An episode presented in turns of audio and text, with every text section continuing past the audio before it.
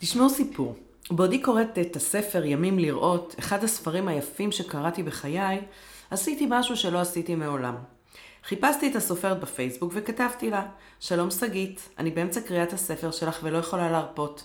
מרגש ומרתק, רק שתדעי. היא כמובן שמחה לקבל את ההודעה שלי וענתה תודה, ריגשת אותי מאוד. זה היה לפני שנים. לפני חודש היינו במסעדה, ושמעתי בקבלה שמישהי מזדהה בשם שגית אמת. שאלתי אותה, שגית אמת הסופרת? והיא ענתה כן. פיתחנו שיחה נעימה, שבסופה הזמנתי אותה להתראיין בליברה. והנה היא כאן היום. ברוכים הבאים לפרק 31 בליברה, הפודקאסט שעוסק באיזון בין קריירה מצליחה לרווחה אישית. אני שרית אמיתי ואני מאמנת עסקית. אני מזמינה לפודקאסט אנשים מצליחים מבחינה מקצועית, אישית ועסקית, לשיחה, לשיחה כנה ואמיתית על עצמם.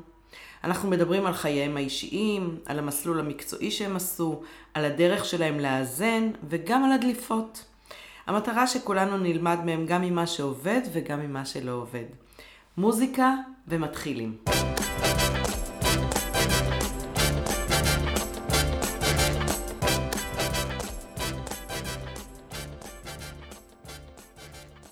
כאמור, האורחת שלי היום היא שגית אמת. ב-20 השנים האחרונות היא סופרת ומחזאית עטורת פרסים. היא זכתה בפרס זאב לספרות ילדים ונוער, ופרס על שם לאה גולדברג על הרומן לבני נוער השחר של גאיה.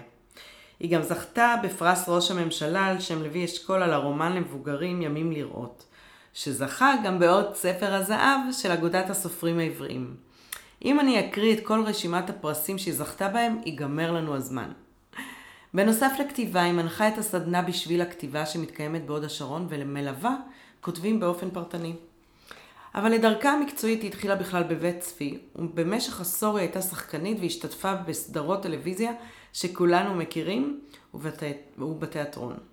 שגית היא גם תלמידה נצחית ביבליותרפיה, פסיכולוגיה ביהדות, ציור, בודהיזם והיד עוד נטויה. שלום שגית. אהלן, איזה כיף להיות פה. איזה כיף שבאת. ממש. תגידי, יש משהו שלא קיבלת עליו פרס? יואו, איזה חמודה זה נשמע, האמת, את הקראת את כל הדברים, ואני, את יודעת, חיה את חיי, אני לא כזה, אני שוכחת, אבל... אה, עוד היו מלא שלא הקראתי. אה, לא מלא, אבל אני... כן, אני, אבל אני, אני, אני אגיד להגנתי שאני לא כזאת מצליחה, כי אני, אני יחסית מייצרת מעט, זאת אומרת, לוקח לי המון זמן לכתוב. אני כותבת איטית, כל ספר לוקח לי שנים לכתוב אותו. אז אה, את יודעת, אז זה בסדר. השאלה מה המדד להצלחה. נכון, המדד להצלחה הוא לא הפרסים, זאת אומרת, זה גם איזשהו, את יודעת, זה... פרס הוא, הוא, הוא כן איזשהו... זה כיף, זה כיף לקבל פרס. אבל לא בשביל זה אני כותבת, ולא, בטח לא בשביל זה. בשביל זה, לכן את כנראה מקבלת פרס, כי את לא מקבלת בשביל זה, אבל זה כמו הכרה. נכון, זאת הכרה. שעשית. הכרה היא דבר חשוב. הכרה היא דבר חשוב, והאמת היא שזה לא כל כך משנה, אה, את יודעת, במובן הזה פרס אה, מדיני, או פרס של העיר. הכרה היא חשובה בכל קנה מידה. אני מסכימה איתך, נכון. אבל בוא נחזור לשאלה, את אומרת, אני לא כזאת מצליחה. ישר, אין מה לעשות, המאמנת שבי מתעוררת ואני אומרת, רגע, רגע, רגע. איך יודעים? מה מודד? את זה? כי בעיניי ש... את מאוד מצליחה. כן, לא, אני גם חושבת שאני מצליחה, אבל אני מצליחה אולי לא ב... זאת אומרת, בוא נגיד שיש סופרים שכותבים יותר, או שמפורסמים יותר, או ש... מה זה בשבילך הצלחה? אז זהו, הצלחה בשבילי זה להיות שמחה. אוקיי. Okay. במה שאני עושה. זה כן אה, אה, להרגיש שאני יוצרת, אני נורא, אני זקוקה לתחושה שלצד הליווי שאני עושה, ובאמת זה, זה תופס את רוב הזמן שלי, העובדה שאני עובדת עם אנשים אחרים על היצירות שלהם, mm-hmm. אבל אה, אם אני לא מצליחה לשמור על היצירה שלי גם, זאת אומרת על החריץ של היצירה שלי, זה קצת קשה לי, זה, זה, זה פחות הצלחה בשבילי. אז שאת כן, שאני שאת כן. כותבת ויוצרת במקביל לזה שאת מלווה כן. אחרים, מבחינתך את בחוויית הצלחה. וכמובן, אי אפשר לנתק את זה מאורח החיים שלי, זאת אומרת, יש משהו בחיים שלי ובפנאי שלי ובמשפחה שלי, שהם חלק אינהרנטי, אני לא יכולה לחשוב על המילה הצלחה בלעדי, בלעדי כל הדבר הזה, זה בעצם החיים, כאילו, את יודעת, האיזון המורכב הזה. זאת אומרת, גם להיות מאוזנת בין הקריירה למשפחה, מאו... מבחינתך זה הצלחה. להיות מאוזנת זה משימה, כן. שזה הפודקאסט הזה, כי זו משימה כן, מאתגרת. כן, זו משימה נכון. שאני מאוד מאוד, אה, אה, היא, היא ממש איזה ערך עליון בשבילי. באמת? כן. כי מה? למה זה כל כך חשוב לך? כי... וזה חלק ממה שמודד את ההצלחה בעינייך? אמ, כי אני מוצאת שבתקופות שבהן התבלבלתי, שבהן חשבתי נגיד שהצלחה מקצועית היא הדבר, ושם השקעתי את הכל, והזנחתי נגיד אגפים אחרים, זה, זה עשה לי מאוד לא טוב. אמ, אני פשוט למדתי, אני לומדת את הדברים בדרך הקשה. כולנו. אז, אני, אז אני משלמת מחירים, ואז אני, וגם, את יודעת, אני בן אדם מורכב, ויש בי חלקים גם ש, של ייסורים. אני נורא יודעת אה, לעמוד מול קשיים. זאת אומרת, mm. אני גיבורה כזאתי. את מתממשת מתוך חיכוך? אני, את יודעת, יש, יש דברים שהחיים הפילו עליי, גם זה לא תמיד דברים שבחרתי, אבל... אה, אני נורא יודעת אה, לשרוד. אני, mm. אני כזאת, במובן הזה יש לי את סבתא שלי מול העיניים, שהייתה ניצולת שואה כזאת, אבל לא, לא מאלה שמרחמים על עצמם. שורדת שואה. שורדת. כבר לא אומרים ניצולת כן, שואה. אוקיי, בדיוק, לא מתאים לניצולה, היא שורדת. אז והיא איזה סוג של אה, מודל כזה, שאפילו לא ידעתי שהוא מודל שלי, אבל אני, היא הייתה הדמות המבוגר הכי משמעותית שלי בחיים. Mm-hmm. אז אה, משהו מהדבר הזה קצת... לקחתי, ואני צריכה להזכיר לעצמי mm.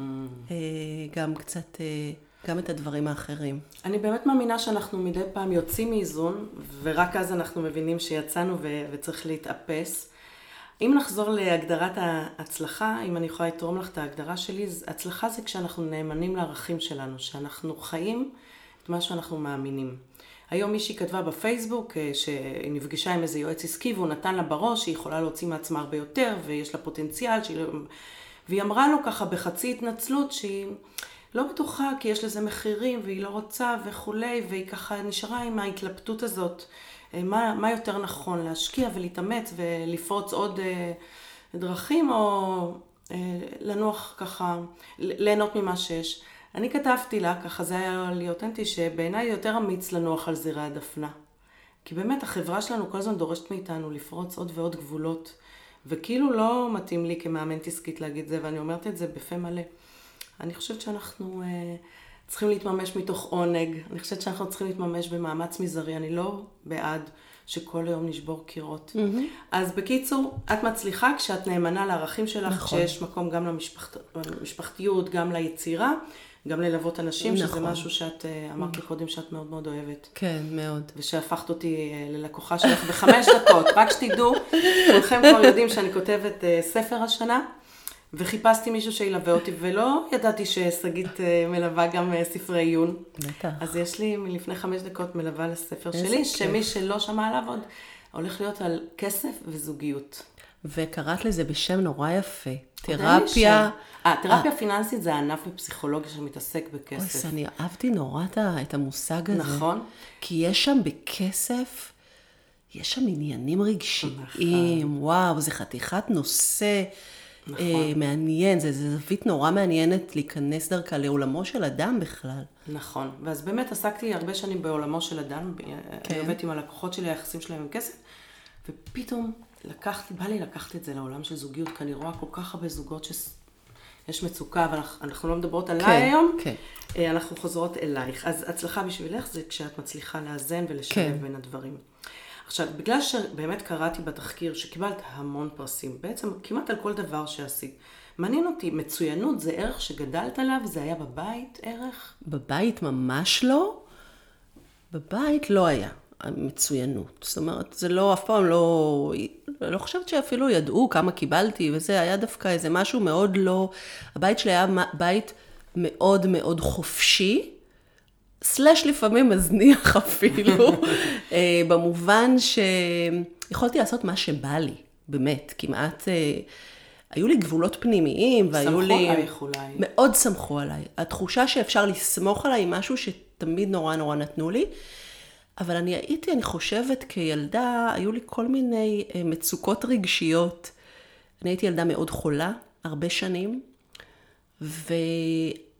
והמצוינות, ההצטיינות, זה היה איזה קלף שיש לי אותו. זאת אומרת, דווקא הצטיינות בלימודים, גם היה לי תמיד זיכרון נורא טוב, היה לי נורא קל להצטיין בלימודים. לא למדתי, אני לא יודעת ללמוד, את יודעת, אני לא מאחר, אני לא יודעת ללמוד, אבל הייתי זוכרת פשוט המון המון דברים. אה, בעיקר טקסטים. בעיקר טקסטים אני פשוט זוכרת. איזה כיף. ו... וזה היה לי קל להצטיין בזירה הזאת של בית הספר ושל הלימודים. זה היה לי קל, וזה גם היה לי חשוב. היה לי חשוב כי אני הייתי מגיל תשע עם מכשיר כזה לאישור הגב, שאת יודעת, כזה, והלכתי עד גיל 12, ואז בגיל 12 חליתי בסרטן, והיה שנים קשות, אז, ותמיד, אה, זה לא סתם שהייתי חולה, היה לי, לא יודעת, צליאק, לא שאני מזלזלת בזה, כן. חס וחלילה, אבל זה לא משהו שרואים אותו. המחלות שלי תמיד נורא ראו אותן. אז תמיד היה איזשהו פרדוקס בין... אה, מצד אחד הייתי יפה כזאת, ו- ומתוקה. עדיין, אה. אני כבר, זה כבר העדים האחרונים לא, של לא, היופי. לא, לא, לא, את עדיין יפה, אני נהנית להסתכל עליך מקרוב. חמודה. אבל באמת, מצד שני הייתי, לא יודעת, או עם מכשיר, או עם פאה, או עם קרחת, או כאלה. אז ההצטיינות היה... הרגשתי שאני כובשת את המעמד שלי דרך זה, באיזשהו מקום. זה היה מקום שיכולת לבוא לידי ביטוי ולקבל הכרה, כמו שדיברנו קודם. נכון, אוקיי. וגם, אני, אני אגיד את זה, אני, אני מקווה שזה לא... אני כאילו, הייתי מוכשרת בזה, זאת אומרת, היה לי, היו דברים ש... לא בכל דבר, במתמטיקה אני לא כזאת מוכשרת, אבל היו דברים, היו נושאים, שפשוט אה, היה שם איזה כישרון, ו- והיה לי קל לה- להצטיין אוקיי. בהם. לא, לא התכוונתי לזה, אבל היה לי קל. איזה כיף, זאת אומרת, בכלל לא מהבית, את אומרת אפילו לא. הפוך, פשוט היית כישרונית, חכמה כנראה, מוצלחת בדברים מסוימים, והיה לך קל להצטיין בהם. והיה לי, אה, זה יותר חשוב מהכל, היה לי אה, עניין עם תחושת ערך, ורציתי להרגיש שווה. וזאת הייתה הדרך שלי, אולי, את יודעת, בצורה לא מודעת, אבל זה משהו שיצר בי איזה אמביציה כזאת, פנימית. אז את שאפתנית? לא. היית בתור ילדה שאפתנית? אני אפילו לא יכולה להגיד שהייתי בתור ילדה שאפתנית. אני... אני לא, אני חושבת ששאפתן הוא מישהו שגם מוכן לשלם איזה מחירים מאוד גדולים בשביל הדבר. אה, אני פשוט התרגלתי, לא יודעת, התרגלתי להצטיין בכיתה נגיד, את יודעת. וזה מצא חן בעינייך כנראה. כן, וזה. גם היה לא נורא קשה, אז, אז מעולה, חוק המאמץ המזדמן, דיברנו על זה? כן, נכון, זהו. אוקיי. יפה. אפשר בעצם להגיד שח- שחייך המקצועיים מחולקים לשניים, נכון? עד שנת 2000 בערך היית שחקנית, כן, ומשנת 2000... התהפך. אה, התהפך, אה, את כותבת, את מחזאית. נכון. אז קודם כל, מעניין אותי, ספרי קצת עלייך כשחקנית. כי אני רק קראתי אותך, לא בעצם כן ראיתי. ראית נורא באיצ'ה אולי, לא? הייתי נורא קטנה באיצ'ה. באיצ'ה. לפני כמה שנים גם- זה היה? זה היה, תחשבי, בשנת אה, 1993, אה, הבת 4. הגדולה שלי נולדה, לא הייתי כל כך ילדה. לא, לא הייתי ילדה. כן. ועד עכשיו יש אה, שידורים חוזרים, דרך אגב, את יכולה לראות באמת? את זה בערוץ 24, כל יום יש שידורים חוזרים. אה, אני אספר לך, קודם כל, כשהייתי ילדה, רגע, למי שלא יודע, כן. איצ'ה עם ספי ריבלין ו... עליזה עליזה רוזן. רוזן המקסימה. אה, זה, תקשיבי, זה ממש... זה היה ב, ב, כשערוץ 2 רק נפתח, וזה היה הסיטקום הראשון, והופענו באמת אה, שלוש שנים, אה, לא היה, לא היה את כבלים, לא היה את עוד דברים, אז, אז היה לזה רייטינג מטורף. את היית הבת של אני הייתי איצ'ה. הבת של איצ'ה שולי, שמין בלונדה הבלה כזאתי, ו... וזהו, ו... ו... אבל, אבל אני, אני אקדים ואומר שכשהייתי ילדה, מה שרציתי להיות, מה שחלמתי להיות, וידעתי את זה מגיל אפס, זה שאני רוצה להיות שני דברים, או סופרת או שחקנית. וואו, אז היית גם וגם. נכון. הגשמת את שני החלומות. נכון, אני חושבת, סופרת זה בגלל שאני הייתי תולעת קריאה, תולעת ספרים, אבל באמת ברמות אה, מוגזמות. זאת אומרת, אני הייתי ילדה ש... גם מקובלת וגם חברתית וגם, אבל ספרים היו ה... ה... ה... לא יודעת, ההצלה שלי. הם היו ה... הייתי מחליפה כל יום ספר בספרייה, ומהר מאוד אני חיסלתי את כל הספרים, כבר בכיתה ד' העבירו אותי לאגף של ז'-ח', ובכיתה ו' כבר אה, העבירו אותי לאגף של המבוגרים, ובגיל 13 כבר קראתי כל מיני דברים שממש לא לגילי, כמו ספרי שואה קצטניק, שהיה לי תקופת שואה כזאת שהייתי קוראת, אבל דברים קשים, וויקטור פרנקל בגיל 12, ו... Yeah. ו... ואבא שלי גם היה אה, חובב פילוסופיה, אז הוא גם נורא סיפר לי על... אה, וזה משך אותי, כאילו, מה, כיף. נורא משך אותי. את יודעת שאני בתור ילדה קינאתי ב- ב- בילדים שהם היו תולעי ספרים, תולעות, איך אומרים? תולעות ספרים. כן, תולעות ספרים? כן, נראה לי, תולעת זה... טוב, אוקיי. אה, ממש רציתי להיות, ולא הייתי. כן. לא, ובשלב יותר מאוחר של חיי, אני חושבת שרק אחרי שניסיתי וככה, התחלתי לקרוא המון. כן. אה, אבל ממש קינאתי בילדים האלה שיכולים לצלול לתוך ספר ולא לראות אף אחד ככה. אז אני הייתי כזאת. אוקיי. אחר כך, את יודעת, כשנולדו לי ילדים שלי וראיתי שהם לא קוראים, ממש היה לי עצב כזה. חשבתי, איזה, איך הם יכולים איך אפשר? גם אני לא מבינה את זה. איך אפשר לעבור ילדות טובה בלי לקרוא ספרים? ומסתבר שלא רק שאפשר, אני חושבת שהייתה להם ילדות פי אלף יותר טובה משלי, גם בלי ספרים. אבל עבורי זה היה, זה היה ממש אה, חבל הצלה. תשמעי, אני עוד לא נושמת מהסרטן שאמרת, שהיית ילדה, כן. עם, אה, אה, שחלית בסרטן. כן. תגידי על זה מילה, אני מניחה שלא רק אני נעצרה נשמתי. אמ, אני הייתי, בגיל, אז אני אגיד ככה, בגיל תשע גילו לי סקוליוזיס נורא נורא אה, חריף. זה עקמת בגב. ואז התחלתי ללכת עם המכשיר המזעזע הזה, שזה מבחינתי, במובנים מסוימים היה יותר גרוע מהסרטן, השלוש וחצי שנים האלה שהלכתי עם הסד הזה על ה-23 שעות ביממה. אה, וגם הייתי נורא שונה ומסורבלת עם זה, ו... זה היה נורא, וזה גם היה בפתחו של גיל ההתבגרות, ואת יודעת, רציתי להיות נערה, רציתי להיות נערה, להרגיש את הגוף שלי. היה איזה משהו נורא קשה עם הגוף, ואז בעודי מבינה שהשלוש וחצי שנים האלה לא עזרו, ואני צריכה לעבור ניתוח מאוד קשה בעמוד השדרה, וואו. אז גם גילו לי את הסרטן. אז את מבינה שהיה משהו, היו שנים קשות, באמת קשות. זה היה... זה היה איזו הישרדות רגשית ועם, ועם תמיכה בעיקר של סבתא שלי, שהייתה הולכת איתי לטיפולים הכימותרפיים, ויש לה, גם בספר השחר של גאיה שכתבתי, היא מופיעה שם, אבל המון המון קושי רגשי, ו... זה היה קשה, כאילו, אני, אני, אני מופתעת מעצמי שאני כזה מתרגשת עכשיו לדבר על זה, כי אני מדברת על זה כל כך הרבה. מה שקרה עם השחר של גיא, אני רגע אחבר את זה למשחק, כמה שהייתי פתוחה וחמודה, ואחר כך, את יודעת, בכיתה ט', גם כבר לא הייתי חולה בסרטן, וגם כבר הייתי אחרי הניתוח בגב, ופתאום פרחתי כזה, הייתי mm. חמודה, ו, ותמיד הייתי תאבת חיים. תמיד היה משהו בתאוות החיים שהיה משהו אמיתי שלי, איזה... הגיבורות גם ש, שאהבתי היו, את יודעת, אנ, אנ שרלי ובילבי, וכל מיני יתומות כאלה ש... גם שלי בילבי.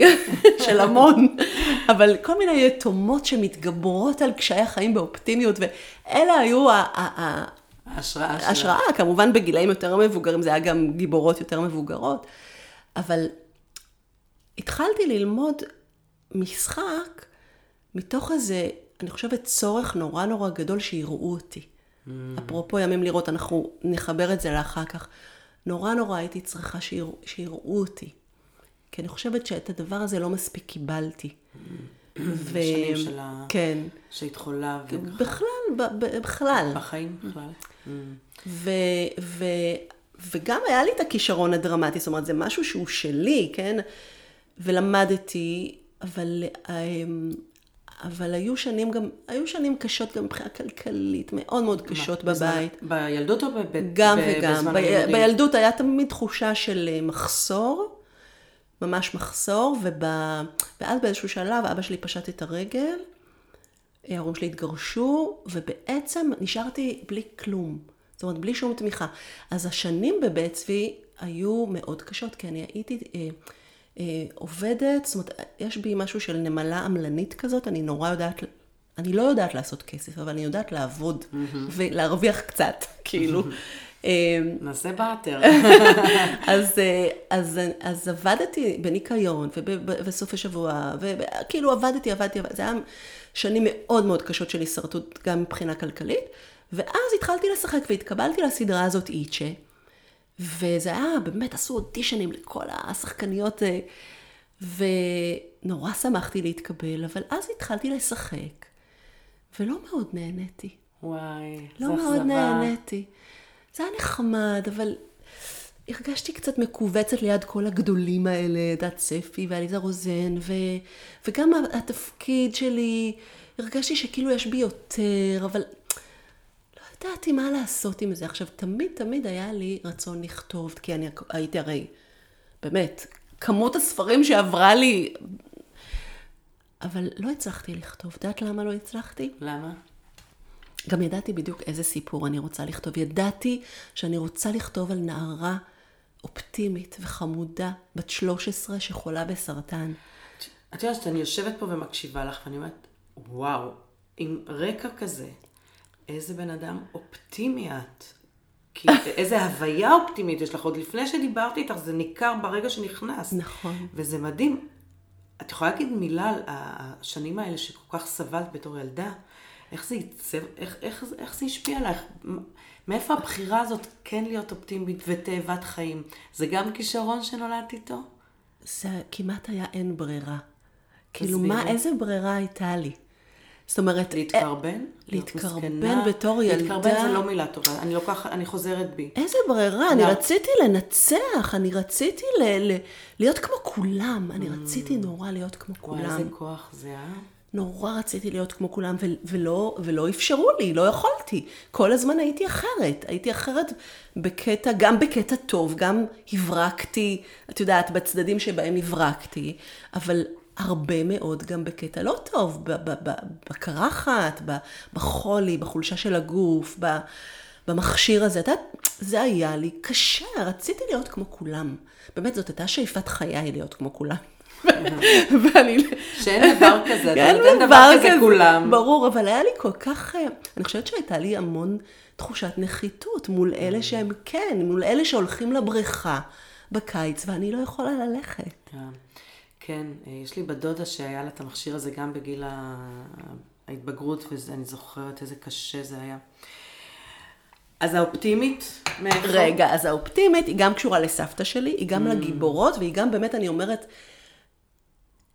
כדי להרגיש כמו כולם, אולי הייתי צריכה להיות עוד יותר תאבת חיים בשמחה. אני לא יודעת, יש בי, חוץ מזה, אני, נראה לי שבן אדם גם נולד עם איזה משהו. עם איזשהו מטען גנטי עם כזה. עם איזשהו, לא יודעת, תקרא איזה מטען גנטי, תקרא איזה... אני חושבת שנולדתי ככה, זאת אומרת, יש משהו בדבר הזה. אם כי, אני חייבת להגיד, עוד פעם, יש לי גם צד מאוד מייסר את עצמו ומאוד מבקר את עצמו, ולזה אני מגיעה בכתיבה של השחר של גאיה. שרציתי לכתוב את השחר של גאיה, אחרי שהייתי קצת שחקנית והבנתי שאולי אני רוצה לכתוב, ולא הצלחתי לכתוב כי כל הזמן שפטתי את עצמי. Mm. כי כל הזמן ביקרתי את עצמי, כי הייתי כותבת, מתחילה, וחושבת כמה זה גרוע, כמה זה לא שווה, כמה זה חרא, כמה זה דבילי, כמה זה בנאלי, כמה זה, את מי זה מעניין. זה מה שהייתי עושה. ככה, ולא הצלחתי לכתוב. ואז הבנתי שאני צריכה עזרה. Mm. התפללתי. לא ידעתי, פשוט התפללתי לאלוהים. ביקשתי מאלוהים שישלח לי מישהו שיעזור לי. את אישה מאמינה? אני לא דתייה בשום אופן, אבל אלוהים, שאני לא יודעת מה זה אפילו, אבל הדבר הזה, המושג הזה, היה מאוד נוכח בחיים שלי, ובתור ילדה חולה, כל הזמן דיברתי איתו. כל הזמן דיברתי וואו. איתו. הייתי... ברמות של אפילו רגע להתחבא שנייה בשירותים בבית ספר ורגע להתפלל ולבקש ממנו משהו, או להודות לו על משהו, או כל הזמן הוא היה, זאת אומרת, זה היה כאילו החבר הסודי שלי, אלוהים. העוגן. כן, עכשיו לכי תדעי, יכול להיות שאת המצאתי, אני לא יודעת, כן קיים, לא קיים, זה לא משנה, בתחושה שלי, התחושה היא, שלכי תדעי מה, מה זה משנה אם זה אמת או לא, זאת הייתה התחושה. מבחינתך הוא נוכח. שמישהו שומר שלך. עליי. אוקיי. שמישהו שומר עליי. מקסים. ש... והדבר הזה, ואז, את יודעת, כשרציתי לכתוב, אז ביקשתי, אוקיי, אז בואי נחזור. זהו. אני הסטתי אותך אמ, מהסיפור. ו, ובאמת אה, נענו, תפילותיי נענו, ואיזה, הוזמנתי לשחק בעוד איזה סדרה, ובהפסקה דיברתי עם אחד, ה, עם התסריטאי, והוא סיפר לי שהוא ערך שני ספרים.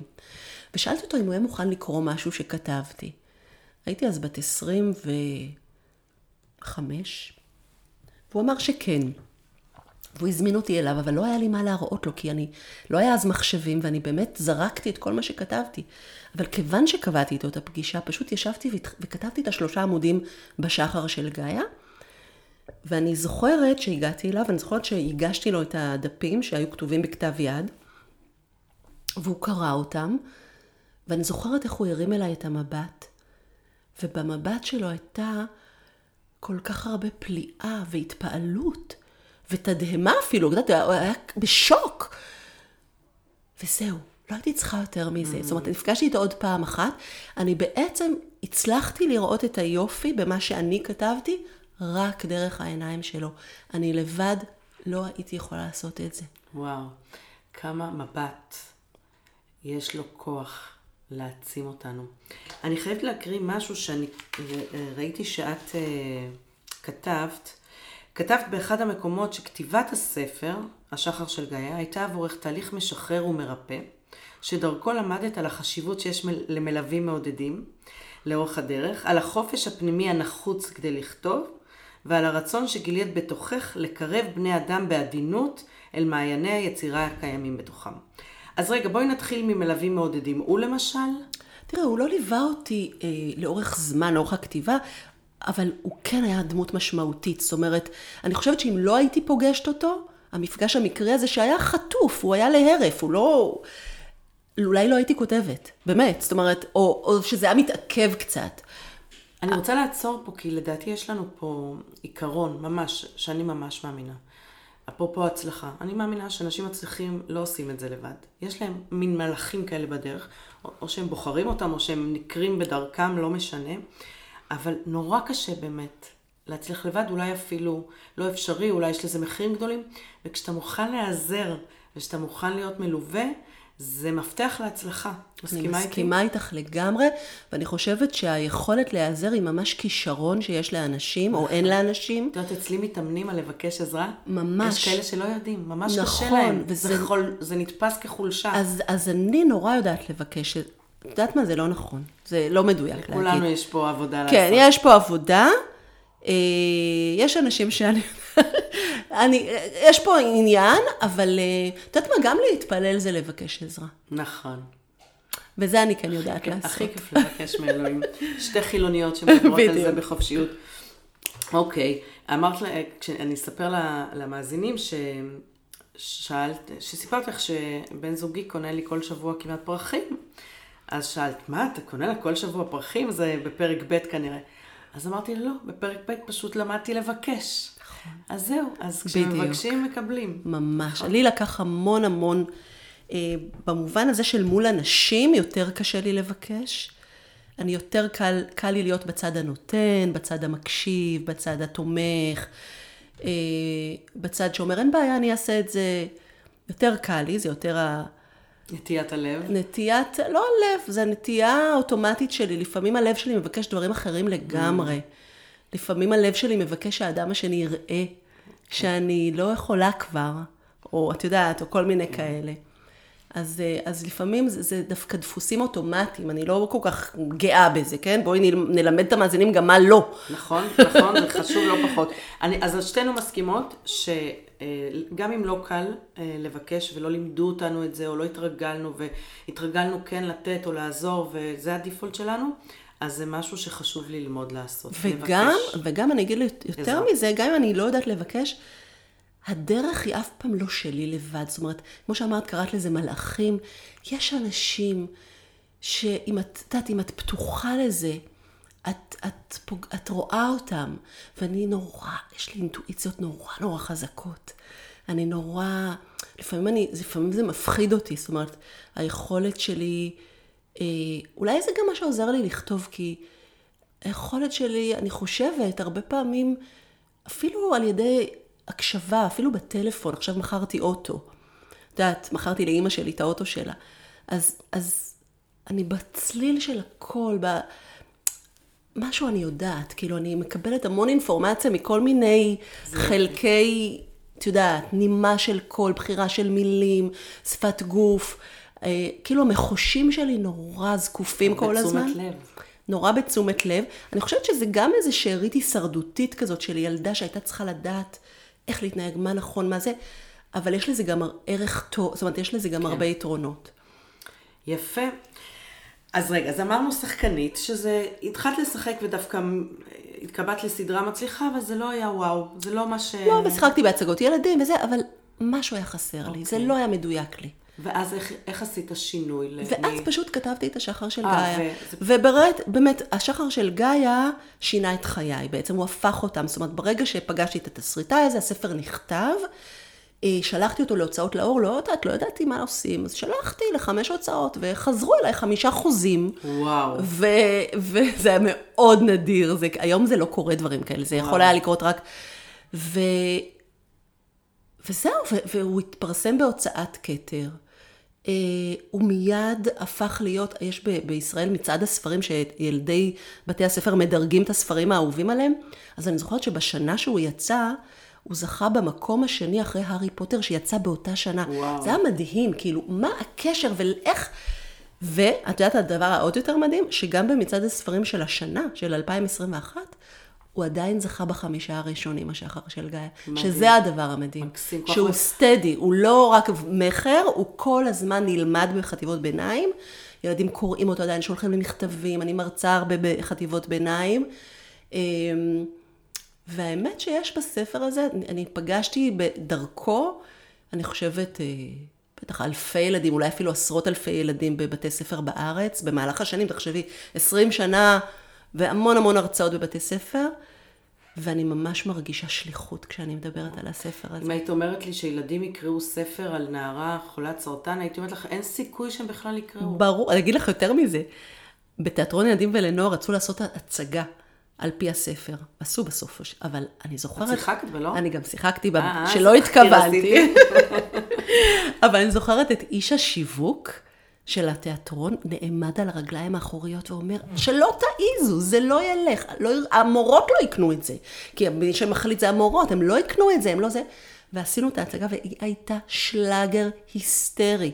עשינו באמת קרוב ל-400 הצגות, היינו יכולים לעשות עוד, אם אני כבר לא הייתי...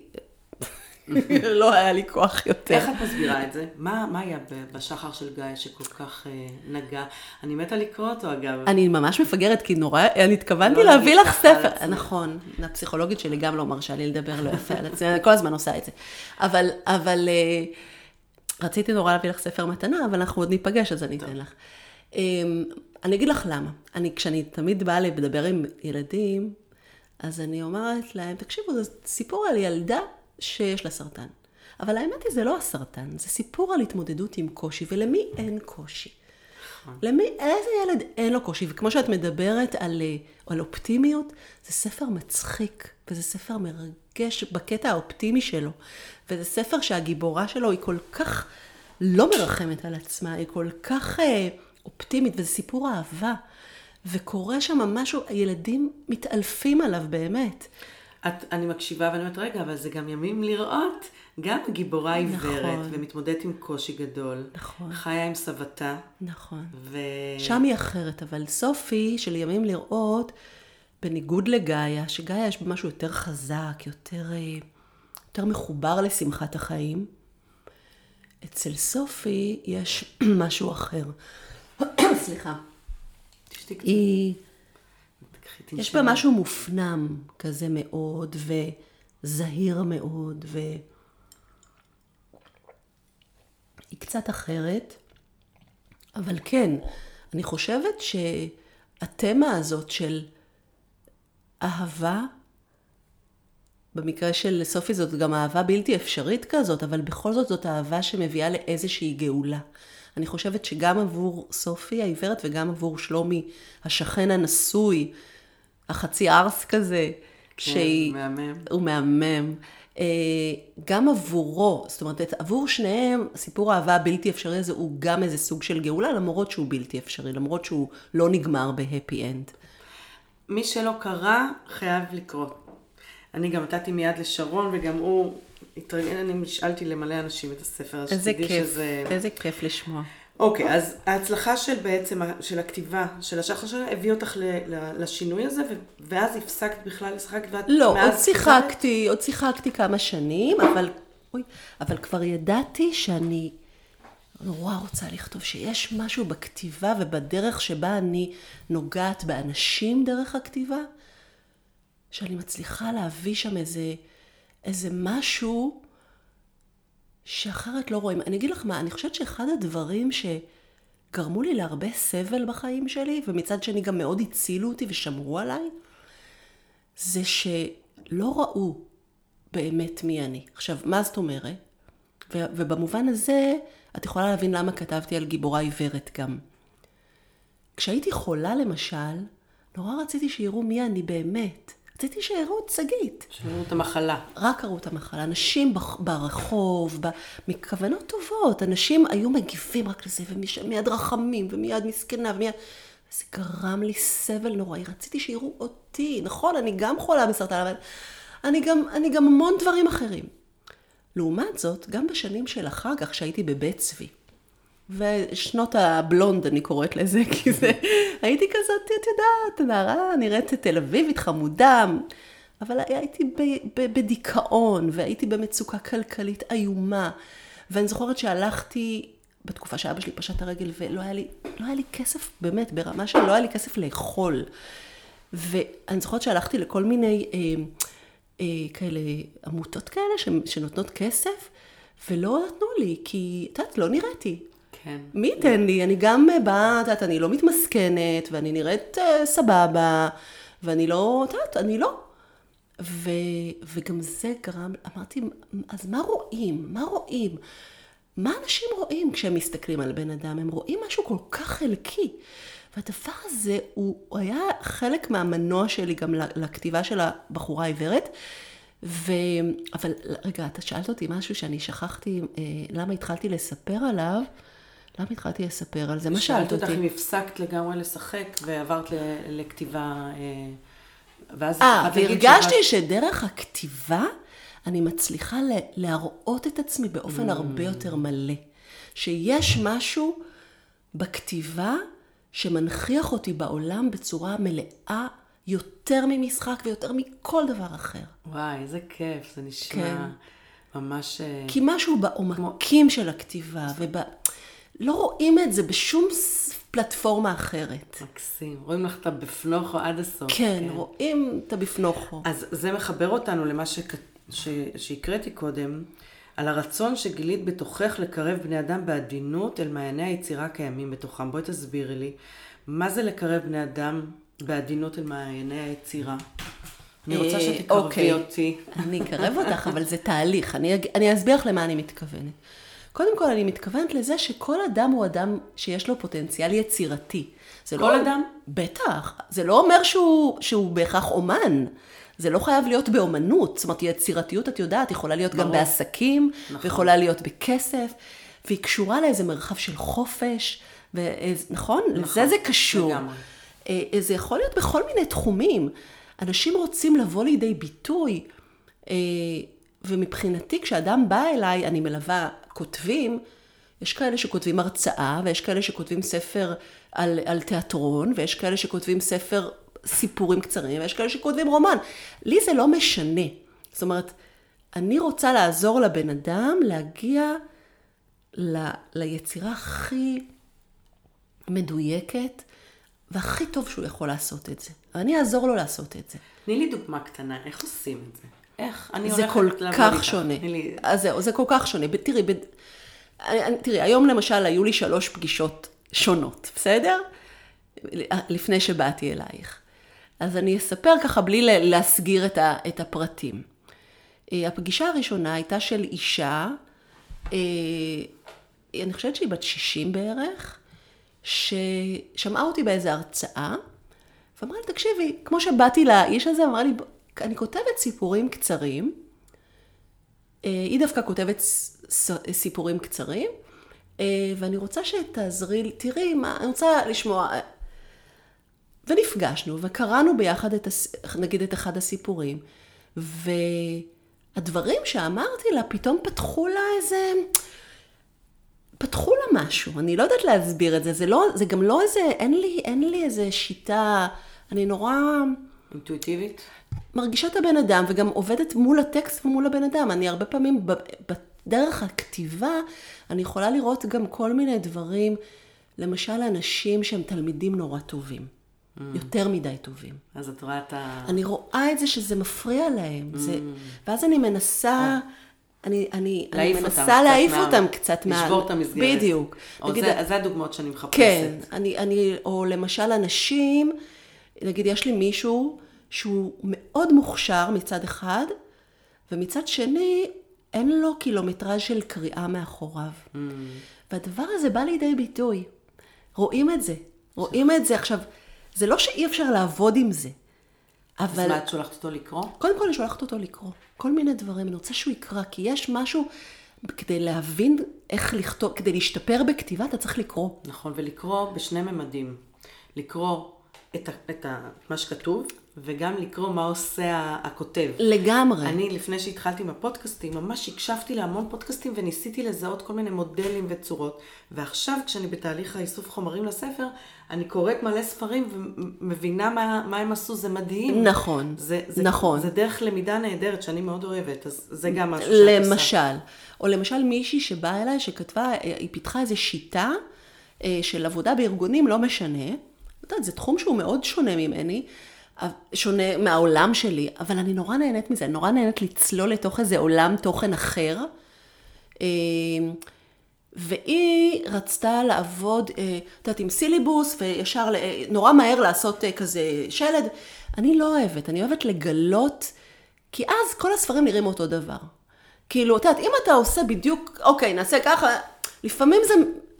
אני רוצה לה- להבין, קודם כל לראות איך היא כותבת, ואני מיד מזהה מה החוזקות שלה. למשל, אם אני רואה שהחוזקות שלה, היא נורא יפה מתארת סיפורים אישיים דווקא, אני, ואני רואה שזה איזה חוזקה שלה, ששם יש איזה ברק שיוצא, אני אעודד אותה לשלב הרבה סיפורים אישיים בתוך... עכשיו, היא לבד לא תראה את זה, היא לא תדע את זה על עצמה אפילו. כי מה אנחנו יודעים על עצמנו? היא אפילו אולי עלולה לבטל את זה. היא יכולה אולי לחשוב לא- שזה לא זה, וזה זה לא מספיק תיאוריה. כן, וזה לא, כן, היא כל הזמן אה, ניסתה, כל החלקים שהיא הייתה מדברת על תיאוריה, אני הייתי כמעט נרדמת, והייתי אומרת לה, ממי, אני, זה משעמם, בואי, בואי, תראי, את יכולה לספר את זה דרך הסיפור הזה, בואי ננסה לעשות. עכשיו, יצא הספר, והיא מאושרת ממנו, והיום היא מרצה עליו, ואת יודעת, זה... כיף.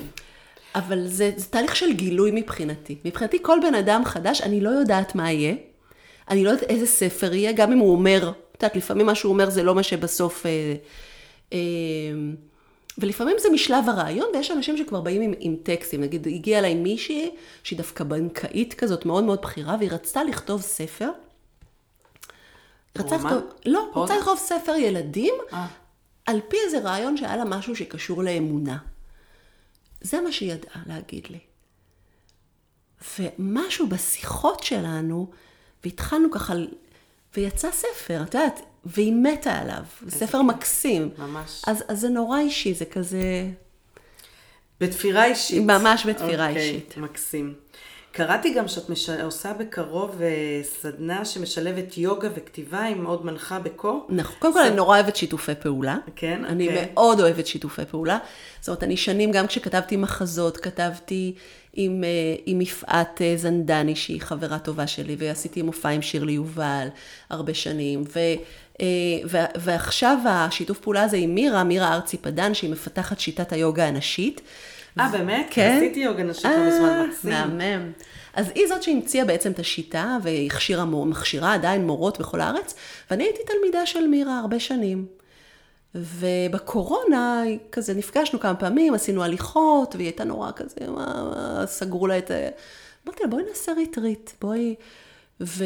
ועשינו שניים כבר, וזו הייתה חוויה כל כך מרוממת נפש, כי זה ריטריט לנשים בלבד, סוף שבוע, חמישי, שישי, שבת, שבו אה, בעצם אנחנו גם מתרגלים יוגה וגם יש תרגילי כתיבה, ויש משהו בשילוב הזה, שאני מרגישה, שהוא מאוד אה, חזק ונכון, כי אלה שתי שפות.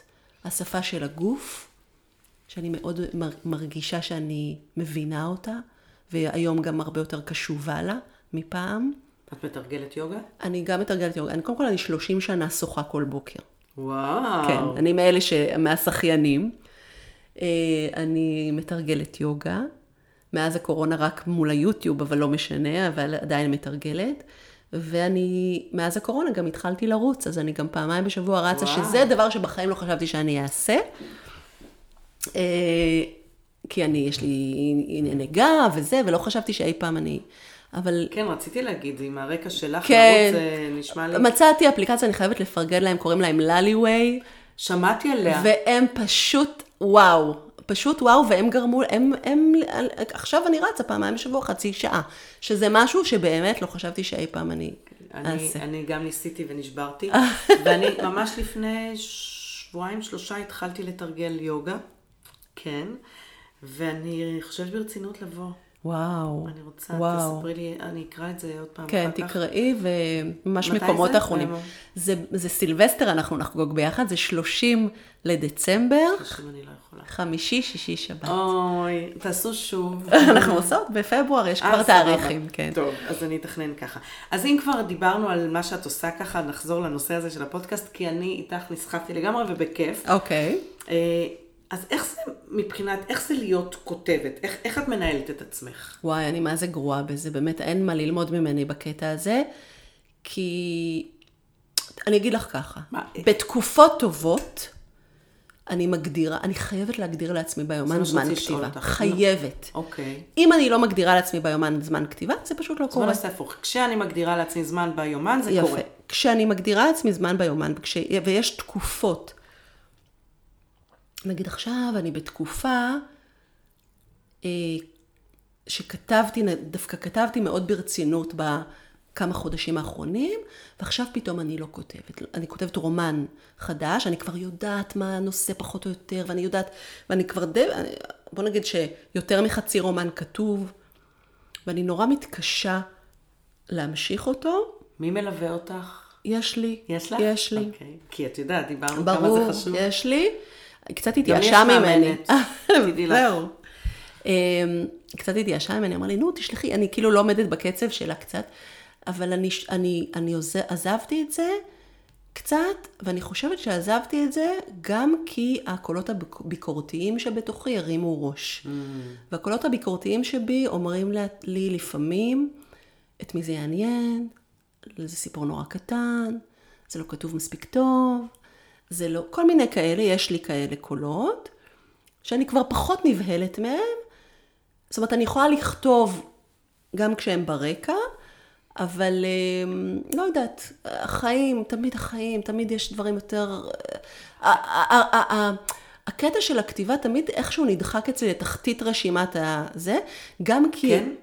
נדחק לתחתית רשימה, או נדח- שכרגע שאת באיזשהו, נשמע באיזשהו משבר כתיבה, כן, זה לא תמיד, יש, יש, יש תקופות שאני ממש אז- יודעת, לא תמיד.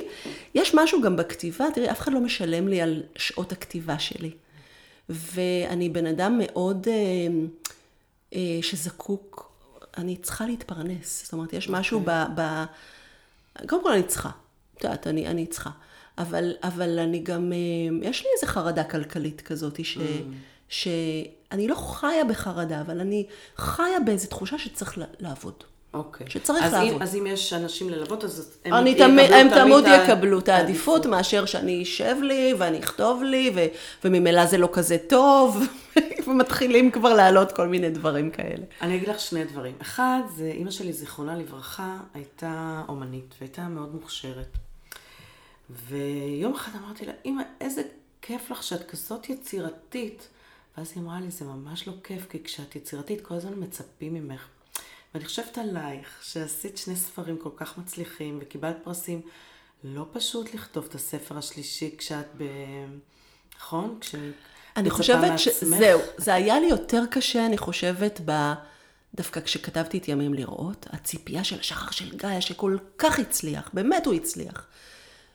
זה הפך להיות הצגה, ואחר כך עוד פעם הצגה, ובאמת היא נורא הצליח.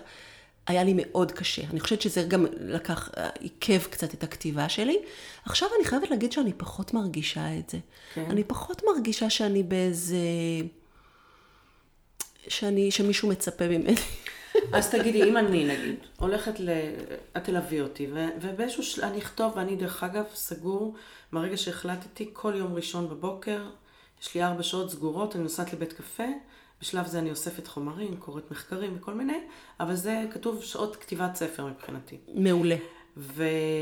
אבל אם נגיד אני אהיה במשבר, כן. ואני לא אצליח להושיב את עצמי, ופתאום אני אמצא כל מיני תירוצים למה יום ראשון אני צריכה לעשות דברים הרבה יותר חשובים. מה תגידי לי? איך תתמכי בי?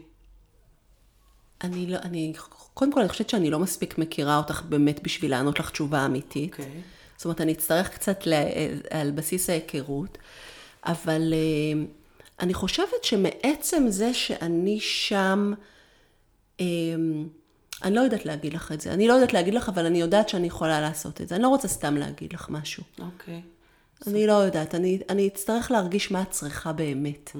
או, או למה באמת את לא כותבת. אני אצטרך להבין את זה, ואז המענה שלי יהיה קשור לזה, את מבינה? זה בדיוק מה שנכון, ואני התקלתי אותך, את יודעת. כן, לא, זה בסדר. תביני ממה את נמנעת. כן, את בדיוק. לא, ממה את נמנעת, ולמה את זקוקה. נכון, בשביל להמשיך. למה אני, ממה אני נמנעת?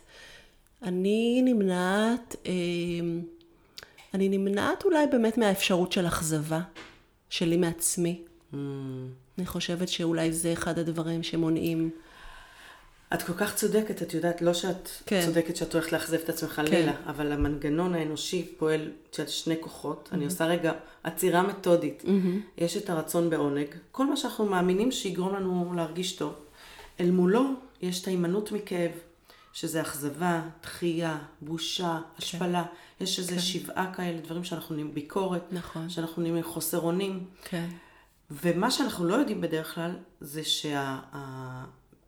שהכוח ש, של ההימנעות כן. הוא יותר חזק מכוח רצון. זאת אומרת, אם את רוצה לכתוב ספר, אבל נמנעת מאכזבה, ההימנעות מאכזבה היא יותר חזקה מהרצון לכתוב. נכון.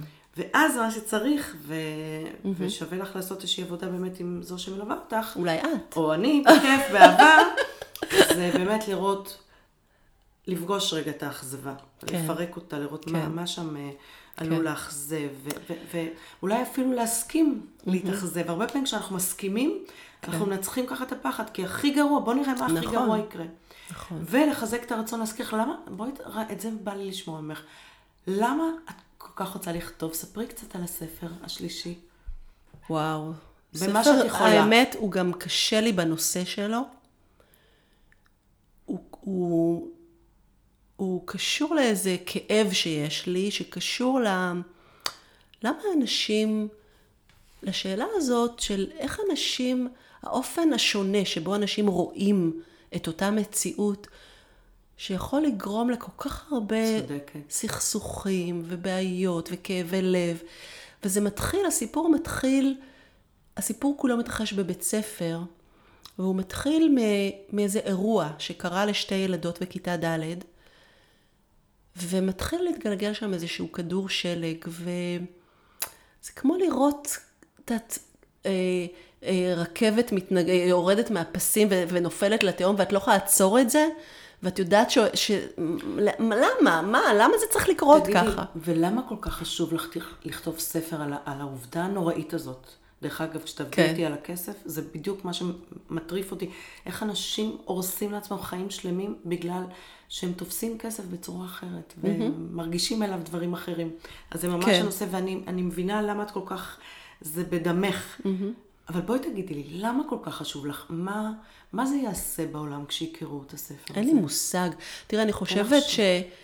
אני חושבת שיש משהו... תראי, ברמה... ברמה החיובית של זה, אני חושבת שאיך שהספר גם יהיה בנוי בעזרת השם שהוא יצא, תראי איך אני מדברת כמו... מצוין. כן? אבל אמ, בסופו של דבר כולנו קשורים. זאת אומרת, יש איזשהו, אנחנו קשורים אחד לשני. אנחנו שיקופים אחד של השני. גם אם נדמה לי שהאמת אצלי, וההוא נדמה לו שהאמת אצלו, ואנחנו... יש משהו, יש לי איזה כאב בזה שאנשים שוכחים את הדבר הזה. ו... ואני רוצה להזכיר את זה, אני לא יודעת. אני... את יודעת, את רוצה להזכיר את זה, להמחיש את זה דרך סיפור שכנראה כל אחד יכול להתחבר אליו, כן, כי למי זה לא קורה. כן, זה איזה סכסוך כזה שיוצא משליטה. ו... זה מעניין, אני, אני חושבת... את רוצה להשכין שלום, נראה. אני לא יודעת אם אני רוצה להשכין שלום. אני, אני, אני אגיד לך משהו. הכת... המוטיבציה שלי בכתיבה היא לא להעביר מסר. היא לא, okay. זה לא אוקיי. שם המוטיבציה שלי. איפה? המוטיבציה שלי קשורה ללבטא, לבטא משהו. זה יותר מ... המשהו שאני אבטא גם יעביר איזשהו מסר אולי, אבל זה, זה לא... לא בגלל זה אני כותבת. את מתמקדת בלבטא, ואת בדיוק. את אני, הכישרון שלי קשור לדעת בלבטא. ולהב... ולמה כל כך חשוב לך לבטא? כי אחרת אני מרגישה כמעט שאין לי הצדקה לקיום. זאת אומרת, זה ממש, לבטא זה חיים בשבילך. לכתוב כן, ולבטא להתבטא, את עצמך זה לחיות. כן, ו- ואני חושבת שככל שאני מתבגרת, ואני מרגישה גם את, ה- את המשקל של המגבלות שאני שמה על עצמי, או שנמצאים אצלי, אני אתן לך דוגמה למשל למשהו שהתלמידות שלי לימדו אותי. משהו חדש שלמדתי. ש- שלא ידעתי עד כמה הפחד שלי, נגיד, מדחייה, מנהל אותי. אוקיי. Okay. אמ, אני... יואו, אני מה זה נהנית, אני חייבת לעצמי להגיד לך, תקשיבי, אין לי מושג מה... מה לא- יקרה לא פה בפודקאסט. אני לא שומרת על הסדר, אני עושה אחרת מתמיד, אני פשוט מרותקת ונהנית לדבר. אז אתן לך דוגמה. אני כל שנה פותחת סדנת כתיבה אחרי החגים, וזו סדנת כתיבה שנתית. אוקיי. היא מתחילה באוקטובר ונגמרת ביוני. בעבר, כשהתחלתי, זאת הייתה רק סדנה של שמונה מפגשים. ואז ביקשו להאריך, אז עשיתי סדנה של עשרה מפגשים, ואז אחר כך עשיתי סדנה של 12 מפגשים, ובאיזשהו, לפני שלוש שנים התחלתי לעשות סדנאות שנתיות. ובאמת, בסוף כל שנה, אה, תמיד אומרים, אולי נמשיך, אני אומרת לה, חבר'ה, צריך לדעת מתי לעצור, אנחנו מסיימים את השנה, עכשיו, זה טוב גם שתפגשו עוד מנחים, זה טוב שתכירו עוד שיטות, ניפרד כזה, אני תמיד פה בשבילכם, וככה אנחנו עושים. זהו, וכך היה, כמה שנים. ואז לפני שנתיים, בקבוצה שסיימה, באה אליי אחת התלמידות ואמרה לי, אבל למה את לא ממשיכה? אנחנו כולנו רוצות להמשיך. אמרתי תקשיבי, מאמי, זו תלמידה שאני נורא אוהבת. אני יודעת איך זה עובד. בס, כולם אומרים שרוצים, ואז בסוף נרצה, ואז מסתבר שרק שלוש רוצות, ואז צריך להתחיל קבוצה חדשה, וזה לא... היא אמרה לי, אבל תשאלי, מה אכפת לך לשאול? אמרתי לה, לא, לא, לא, אני לא על זה. והצדקתי את זה, זאת אומרת, היו לי את כל ההצדקות ללמה לא לעשות את זה. והיא נורא לחצה עליי. ואז אמרתי, את יודעת מה, בסדר, אני אשאל. הנה, אני אשאל, תראי שזה לא זה. ושאלתי, וכולם אמרו כן. והמשכנו עוד שנה. עכשיו תקשיבי, בשבילי, אני לא יכולה להסביר לך, אני, אף גבר בחיים לא עזב אותי. זאת אני שהייתי תמיד עוזבת. Yeah. הדבר הזה של האפשרות להעמיד את עצמי באפשרות, לראות את, את אי הנוחות, לראות את המבוכה, לשאול אותם, אתן רוצות להמשיך? ואז לראות שמישהי אולי אומרת, אה, אני לא יודעת אם אני יכולה, ואני אולי חושבת שהיא מתרצת איזה תירוץ. לפגוש את הדחייה הזה הוא משהו שהוא כל כך בלתי נסבל בשבילי, שאני אעשה הכל בשביל להימנע מזה. קודם דיברנו על ההימנויות, אז לכל אחד מאיתנו יש אחת מובילה מכל הרשימה הזאת שלכולנו יש אותה. יש לכל אחד מאיתנו את אחד המובילה, אז שלך כנראה. כנראה פחד מדחייה, כן, מאוד, וואו. מאוד. אבל למדתי ממנה משהו, כן. איזה מקסים שאת ככה משתפת אותנו. כן. מקסים. אז למדת וואו. שאת יכולה מה? שלא נופל, לא, השמיים לא נופלים. וגם אם היו אומרות לי לא, חלק היו אומרות לי לא, אני יכולה כבר לעמוד בזה, אני, זה בסדר. כנראה שהילדה שחוותה דחייה, כן, מתישהו, כן. לא היו לה כלים להתמודד עם זה, והיא נורא נורא הייתה במצוקה. נכון. אבל האישה שאת היום רכשה מספיק כלים שהיא יכולה להתמודד היום עם הדחייה. נכון. ומתחברת להסבר? מאוד, מתחברת ומתרגשת.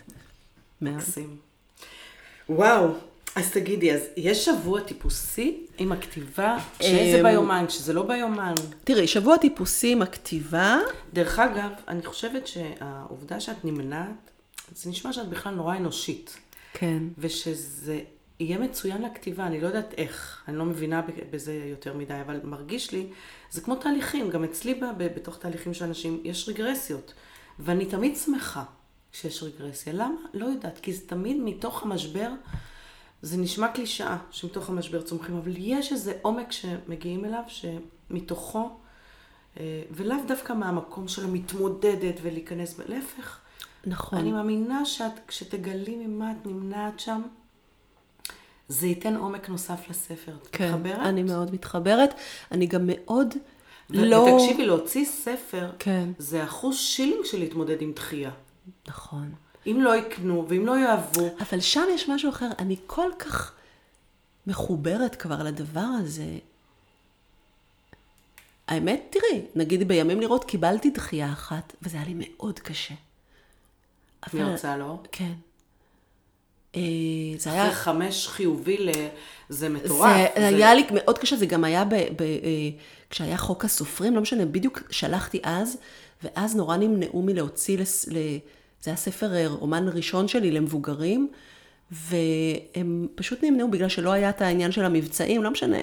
נמנעו מלהוציא לסופרים שהם לא ידועים כאלה.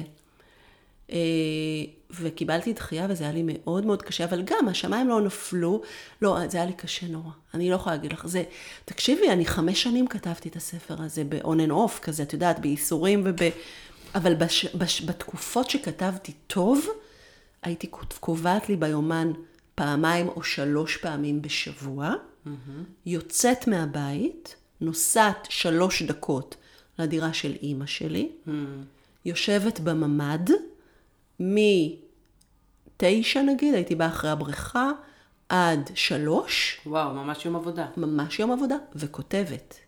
מה זה כותבת? גם בוהה, גם מתקנת, גם חושבת שזה לא טוב. ברור, תהליך. גם, כן, אבל, אבל כותבת, וזה היה ככה, אה, שם נתתי את הפוש הגדול. כשזה היה מחוץ לבית שלי, וכשזה היה שעות, אה, כן, זה בדיוק כמו שאני עושה. בדיוק. תגידי, ו- ומה נותן לך אה, דלק, או מה באמת, את אומרת השחייה והיוגה, יש עוד דברים ככה בשבוע שמתדלקים אותך? מלא דברים. קודם כל, אני נורא חשוב לי ליהנות. חשוב לי, אני רוצה ליהנות. איזה כיף. זה ערך. כן, אני רוצה ליהנות. אז uh, אני אוהבת לבשל. uh, כשזה לא נהיה יותר מדי סיזיפי, אבל עכשיו הילדים גדולים כבר וזה. Um, אני רוצה לשאול רגע, תגידי כן. מילה על המשפחה, כמה ילדים יש אוקיי, לך? יש לי את רני, שהוא הבן זוג שלי כבר 25 שנה, חגגנו 25 שנה אה, וואו. ממש החודש. מזל טוב. תודה. זה, זה לא פשוט, זה לא, זה לא דבר מובן מאליו, ואני מרגישה שדווקא בתחום הזה, אה, אנחנו עוברים משהו מאוד טוב, טפו טפו, חמסה חמסה, אבל, אבל כן, יש, זה יפה לראות שיש בתוך הזוגיות גם גלגולים חדשים, כאילו יש אה, מין גילויים התחדשות? חדשים, כן, גילויים חדשים והתחדשות, וזה נורא, ו, והשתנות אחד בשביל השני, זה מאוד יפה. גם, זה בא מתוך הרבה קושי הרבה פעמים, אבל, אבל, אה, אז יש את רני שהוא, הוא האדמה שלי. הוא האדמה שלי במובן שלא משנה מה קורה, משהו באהבה שלו אליי יציב ונוכח כל השנים.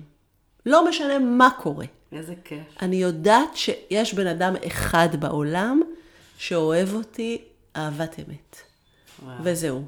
איזה מרגש לשמוע. והדבר הזה הוא כוח. ממש. הוא כוח. אני לא חושבת שהייתי יכולה, ודווקא זה שהוא כל כך שונה ממני, הוא כל כך לא בעולם שלי, יש בו משהו כל כך, אה, אה, אמרתי קודם לשרון שהוא קצת כמו איש אדמה כזה. יש בו משהו יציב, ארצי. הוא ארצי מאוד, הוא מעשי מאוד, הוא מאוד דומה לי בערכים. Mm. יש משהו מאוד מחבר אותנו בערכים, באיזה סוג של יושר, ו... אה, אבל דווקא הדבר שהוא, בזה שהוא שונה ממני, מאפשר לי שם איזה ביטחון, אני לא יודעת להסביר את זה. אוקיי, אז את תסכימי איתי שבעצם הזוגיות ש... שהולכת ומתחדשת ונבנית וככה היא עוגן מאוד מאוד משמעותי בחיים שלך, זה חלק מהדלק, חלק מה... חלק מהדלק, לפעמים זה גם, אה, תראי, זה לא, אני לא רוצה שיחשבו שזה הרמוניה, איזה זוג אה, לוי דווי. אנחנו גם עברנו תקופות מאוד קשות ומאוד סוערות, ולפעמים השינויים בינינו הם, הם, לא, הם לא קלים להכלה, והיינו צריכים גם ללמוד, את יודעת, ואנחנו עדיין לומדים.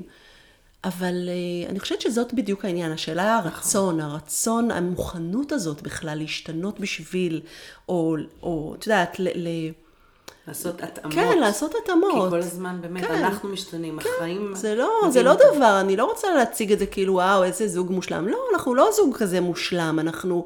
היו לנו תקופות גם מאוד קשות, אבל אנחנו... אבל הדבר הזה, שהוא, האהבה שלו נגיד, שהוא במובן הזה הוא יותר מוכשר ממני. אני יותר אה, הפכפכה, אני יותר, אה, אה, אני יכולה להתנתק, אני, זאת אומרת, הוא בדבר הזה הרבה הרבה יותר מוכשר ממני, ו, ו, ו, והוא שמר, אז זה עוגן מאוד חשוב. אני לא הייתי יכולה בלי זה, אני חושבת. מקסים. זה okay. גם אוקיי. תיקון כזה, זה ריפוי בשבילי, האהבה הזאת. מי שמבין שזוגיות זה ריפוי, כן. יכול באמת להתייחס כמוך למוסד הזה. כן. באמת. כן. אה, מקסים לשמוע אותך מדברת על זה. אוקיי, אז רני... רני, יש את יונתן. יונתן הוא בן 24, mm. והוא לומד אה, קולנוע בסם שפיגל. Mm, לך בדרכך. וכן, אני חושבת שהוא מאוד דומה לי בהרבה דברים. גם שונה ממני כמובן.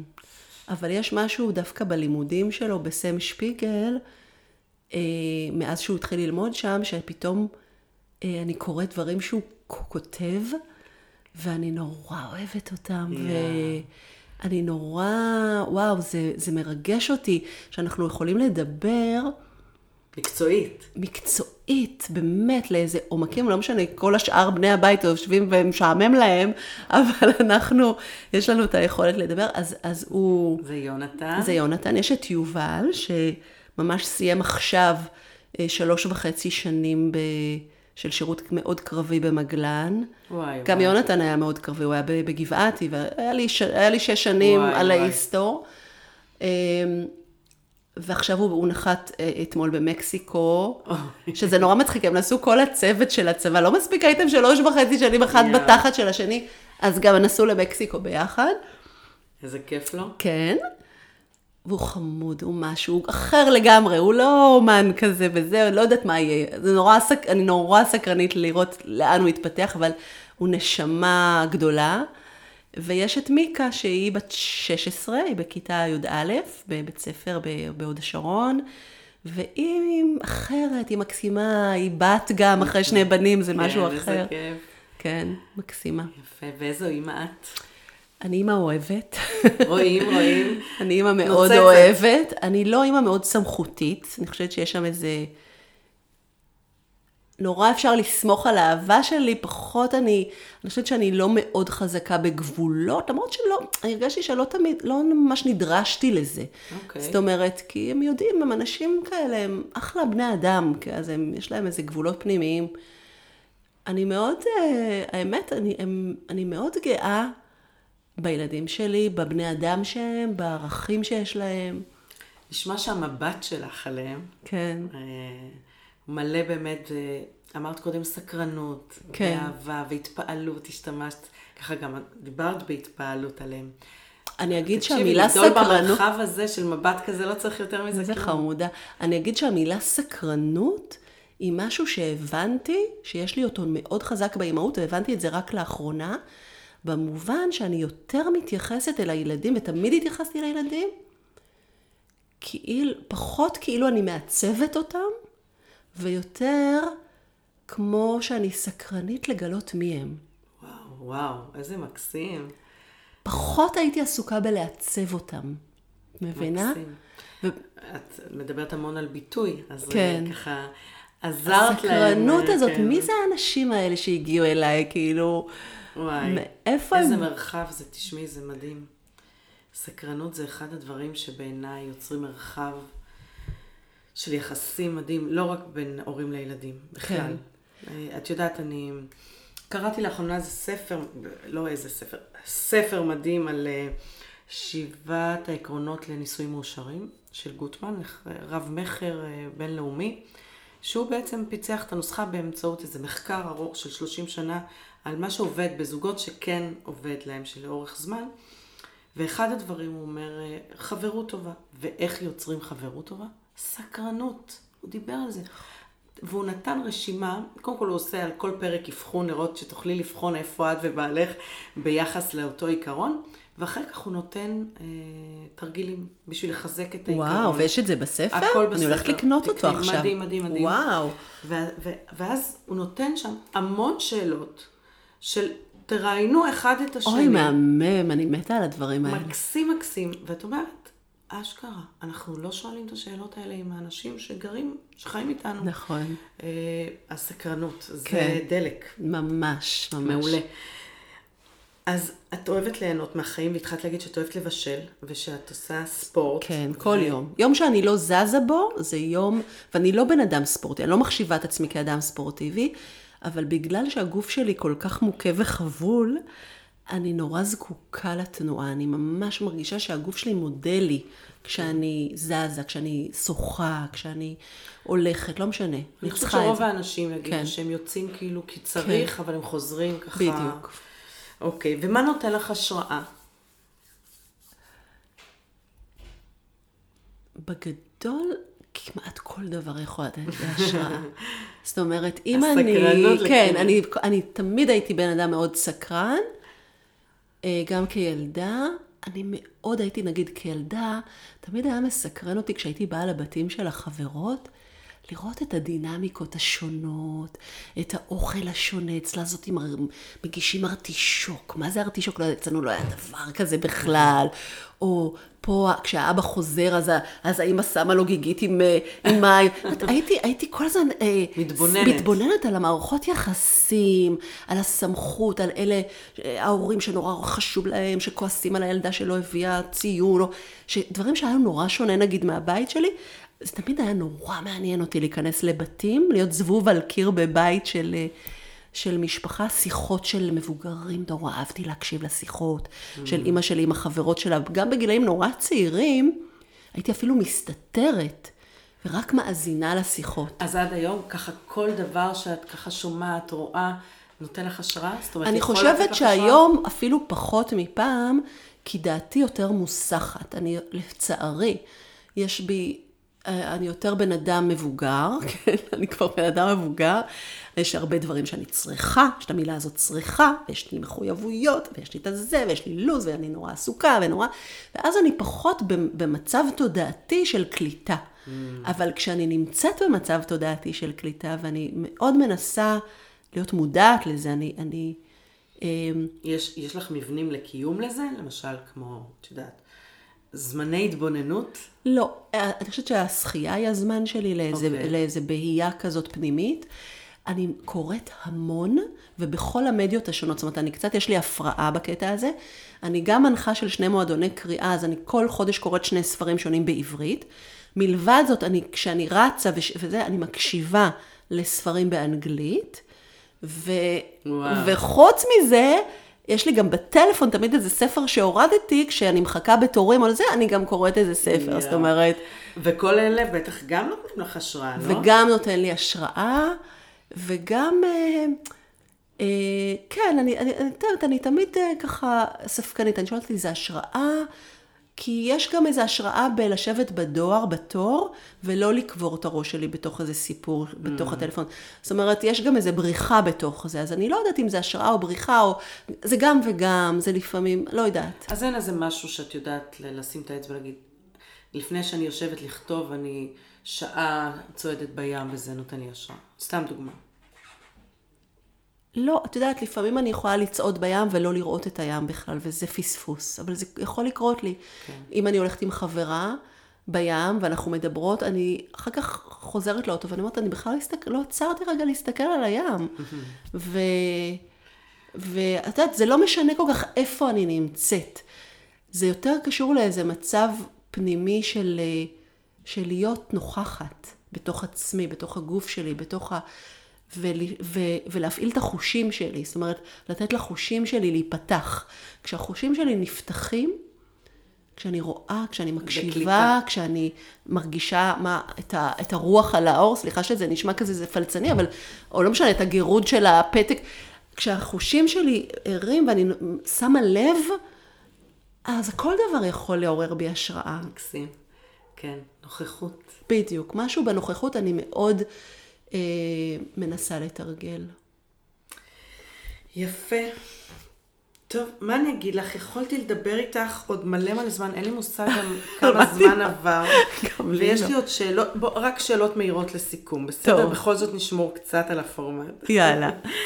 אם הייתי מזמינה אותך להתחיל הכל מההתחלה, מה היית משנה? דבר אחד. הייתי יותר טובה אל עצמי. וואו. ואפרופו, מה היית אומרת היום לשגית בת ה-20? שהיא תהיה בסדר. כן, את מרגיעה אותה? כן. שלא תדאג. וואו. אני רואה כמה את מתרגשת. איזה מתנה נתת לעצמך בשנה האחרונה? אמ, וואו, אני חושבת שאני נתתי לעצמי גם את הריצה, שהסכמתי לנסות את זה, למרות שחשבתי שזה מסוג הדברים שבחיים אני לא אעשה, ויש משהו נורא חזק בלהצליח לעשות משהו שחשבת שבחיים לא תוכל נכון, לעשות אבל אותו. מאיפה זה התחיל? מה, מה הדליק את זה? איזה חברה אמרה לי, חברה? תנסי, אמרתי לה, מה פתאום? אה, את פתאום?" האפליקציה? את האפליקציה וזה. אה, שכרתי לפני חודש דירה בחיפה לארבעה ימים, ונסעתי לשם לבד כדי לכתוב, וואו, איזה כיף. וזה היה לי נורא כיף, ממש היה לי כיף. את יודעת איפה אני נוסעת לכתוב? איפה? בזנזיבר. באמת? כן, לחודש. זאת המתנה שאני נותנת לעצמי. חודש? כן. את היית כבר שם? כן, הייתי שבוע, וכשהייתי שם, הייתה לי תוכנית לכתוב את הספר ביוון. אמרתי, אני חייבת לנסוע חודש ל... זה גם מתנה בשבילי, ככה פעם ראשונה לא לעבוד חודש בחיים, וואו. ורק לכתוב, וגם אין לאן לברוח. וואו. חייבת להתמודד. ואז אה, בן זוגי שיחיה המתוק אמר, לפה את צריכה לבוא, בזנזיבר, כשהיינו. לפה את צריכה לבוא. אז כבר בחרתי חדר במלון בוטיק. וואו, אני הייתי בזנזיבר לפני כמה שנים, כן, וואו. אני ממש... אה, הייתי באה איתך בכיף. אבל אני בינתיים הסתפקתי בדירה. בחיפה. יפה מאוד. אז, אה, אז זאת המתנה. כן. כן, למשל. ותגידי, חופשה איזו את מעדיפה? בטן גב או ככה אקטיבית?